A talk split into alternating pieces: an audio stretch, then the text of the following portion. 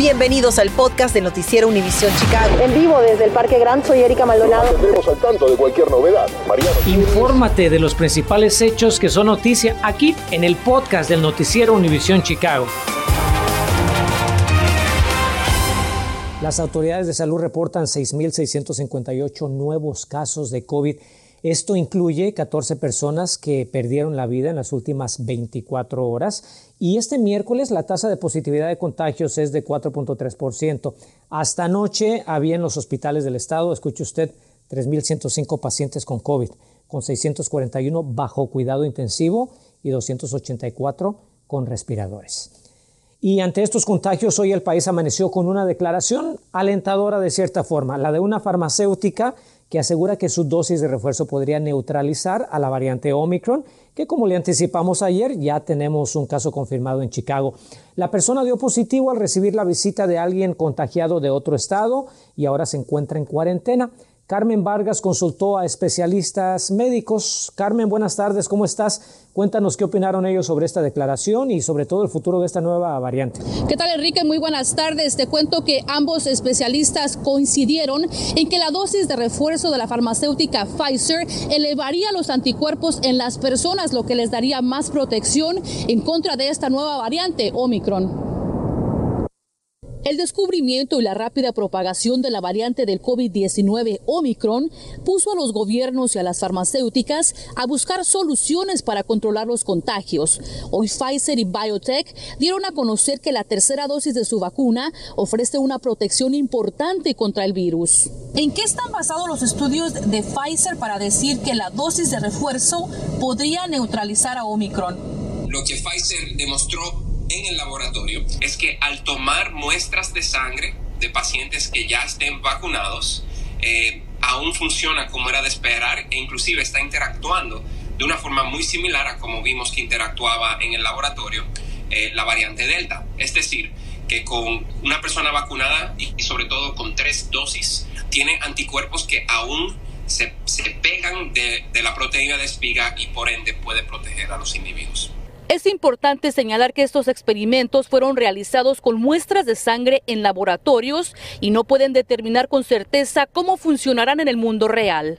¿Cuál sería el impacto de que las personas se apliquen esta dosis de refuerzo? Recordemos que estas vacunas ahorita que tenemos disponibles duran más o menos con seis meses de protección pero para seguir aplastando al coronavirus y que nuestra protección se mantenga alto, esto quiere decir darle un poco más de memoria a nuestro sistema inmune. Entonces, por eso esta tercera dosis seis meses después de la segunda. De acuerdo con cifras del Departamento de Salud Pública de Chicago, más del 63% de la población ya se aplicó la primera dosis de la vacuna y 58.3% de la población en general ya fue inoculada por segunda ocasión. ¿Cree usted que sería necesaria una cuarta dosis en el futuro? Es, eh, difícil saber, creo que todo es posible, eh, sobre todo porque vemos que eh, nuestra protección con la vacuna baja con el tiempo. Y no solamente la protección de la vacuna baja con el tiempo, pero el virus sigue cambiando. Así que es muy probable que necesitemos más dosis en el futuro, no solamente para aumentar nuestra memoria, eh, para incentivar a nuestros anticuerpos, pero también para que esos anticuerpos sigan reflejando las variantes que estén circulando recibe el respaldo de la comunidad un vendedor ambulante asaltado violentamente en Belmont Cragen. Gonzalo García fue golpeado y robado por estudiantes que esperaban el autobús en la cuadra 5200 Oeste Avenida Grant. Los agresores despojaron de 300 dólares y le causaron lesiones que necesitaron hospitalización. La alumna Brenda Correa de la Academia David Spear desplegó una campaña en las redes sociales para tratar de ayudar al vendedor ambulante. No vi ni el color de las personas, ni nada. Yo solo sentí los golpes y, lo que hice taparme la cara para que no me desfiguraran el rostro. Y, y después ya no, no, me paré y no supe quién fue. No vi para dónde fueron ni de dónde venían. Solo sé que había algo de, de personal ahí, de los alumnos de la escuela y bueno, debemos mencionar de que alumnos de la Academia Prosser dijeron que los atacantes presuntamente son compañeros de clase en la misma secundaria. Sin embargo, todavía no hay arrestos por el asalto contra el vendedor. Un nuevo reporte pone a uno de nuestros barrios latinos en alerta por la calidad del agua que sale de sus tuberías.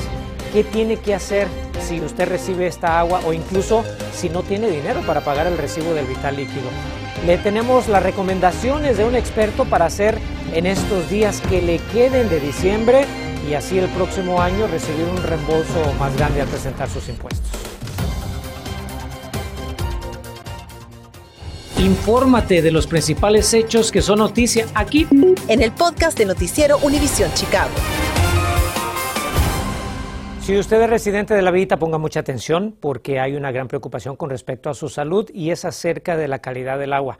Esto tras que se revelara un nuevo estudio, no solo cuestionando si es limpia y pura, sino también que hay algunos residentes que se quedan sin el vital líquido por falta de pago. Natalie Pérez revisó el reporte, pero también cómo solicitar fondos de un nuevo programa que ayudaría a los propietarios de casa con facturas de agua vencidas. Por años, los residentes de la villita han luchado contra todo tipo de contaminación, ya sea en el aire, suelo, así como también con el agua, por lo que muchos se ven obligados a buscar alternativas. ¿Y para tomar, se atreve a tomar esa agua? A veces, pero a veces mejor compramos de botella, mejor, porque pues ya ve que por la desconfianza, ve, porque a veces pues, pueda venir algo pues sucia, pues, ya ve que... Pues. Todo, todo el tiempo consumimos agua de botella. ¿Por qué tomaron esa decisión? No, es que por, por, por muchacha que trabaja en el hospital. La mía trabaja en el hospital y sabe todo cómo está el movimiento. Con esta preocupación en mente, la Organización de Justicia Ambiental de la Villita y Neighborhood Technology realizaron un estudio donde encontraron que una de las mayor preocupaciones de las personas que viven ahí es la pobre calidad de agua para su uso personal y consumo. Llegamos hasta la oficina del concejal Michael Rodríguez, donde le cuestionamos acerca de los planes para mejorar la infraestructura de tuberías. Nosotros tenemos tubería muy antiguo. Lo tenemos que reemplazar toda nuestra tubería. Tenemos programas ahorita que lo estamos haciendo, pero merecemos mucho, mucho más. Necesitamos, necesitamos apoyo a nivel federal también durante el estudio que reveló el Vejo a quienes no nos fue posible concretar una entrevista tras insistir en varias ocasiones, encontraron que la zona de South Lawndale es donde mayor corte de servicio de agua hay en comparación al resto de la ciudad. A propósito, para las personas que estén pasando por dificultad financiera y su servicio de agua ha sido suspendido, el estado de Illinois anunció una inyección económica de 42 millones de dólares para ayudar a aquellas personas a pagar por dicho servicio.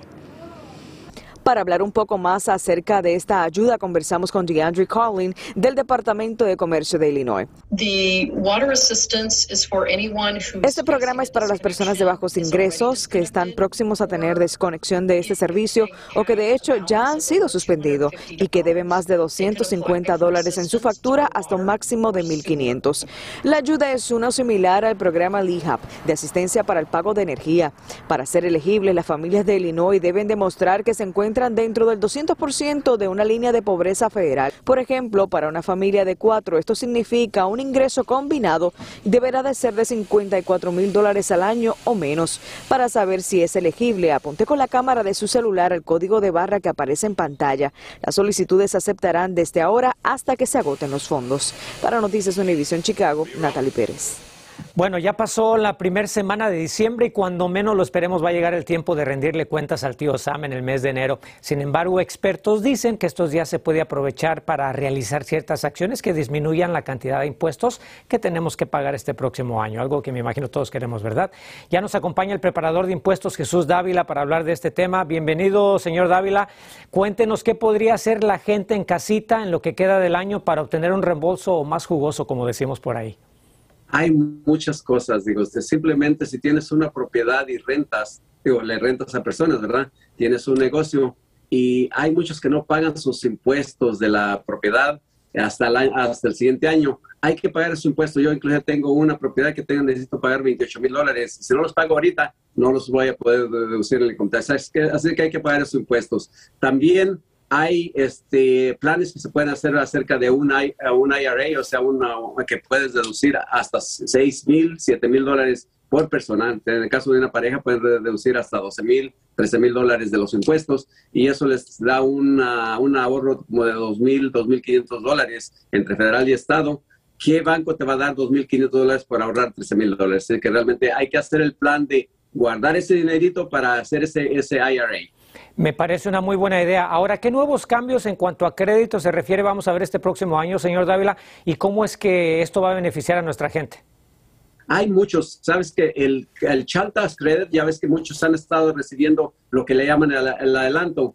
Eso fue aumentado de 2.000 a 3.000 y hasta 3.600 dólares, dependiendo de la edad de los pequeños. Así que realmente una pareja, por ejemplo, que gane unos 20.000 dólares, va a poder, según mis cálculos, va a poder recibir si hay la combinación perfecta de que pague cuidado de niños, que este, no haya conseguido el avance, va a poder conseguir hasta 17 mil dólares, digo, más lo que le hayan retenido de impuestos. Así que realmente eh, una, una, una pareja, digamos, puede recibir hasta unos 20 mil dólares, nada más ganando 20 mil dólares. Así que realmente hay muchos créditos, lo que es el crédito por los uh, cuidados de niños, porque ahora es reembolsable. Antes, si, si no debía dar impuestos, eh, quedaba muerto en el momento, digamos, de que no debía impuestos. Ahora esta cantidad se va a poner como un cheque adicional. Muy bien, y cada caso es diferente. Obviamente es importante que todos consulten a, su preparador de impuestos. A la hora de hacer su declaración, señor Dávila, ¿qué deben tener en mente quienes hayan recibido este crédito tributario por hijo?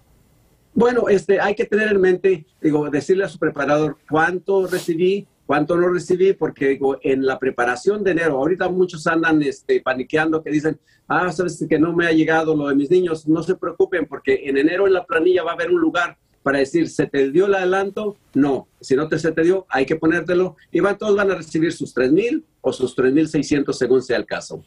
Eso es muy importante que lo aclare porque de repente muchos pueden pensar de que si no lo recibieron, pues ya no les va a llegar. Así es que... No, no ahorita, hay muchos que digamos que, eh, por ejemplo, el banco cambió el TCF, ahora es Huntington, y muchos dicen, ya cambió la cuenta y no me están llegando, los voy a perder. No, no se preocupen, digo, ustedes no los van a perder porque los vamos, si no les llegan por correo, los vamos a poder recuperar en enero. Bueno, muchísimas gracias, señor Dávila. Y le recuerdo a usted en casita que hay una guía de recursos en nuestra aplicación que le puede ayudar con este y otros temas. Muchas gracias, nos veremos en la próxima. Muchísimas gracias, muchísimas gracias a Univision. ¿eh? Te cuento que invitan a una audiencia pública virtual sobre la reconstrucción de la línea roja y morada de la CTA. La Autoridad de Tránsito de Chicago va a explicar al público el estado de los trabajos de modernización en vías y estaciones hacia el norte de la ciudad.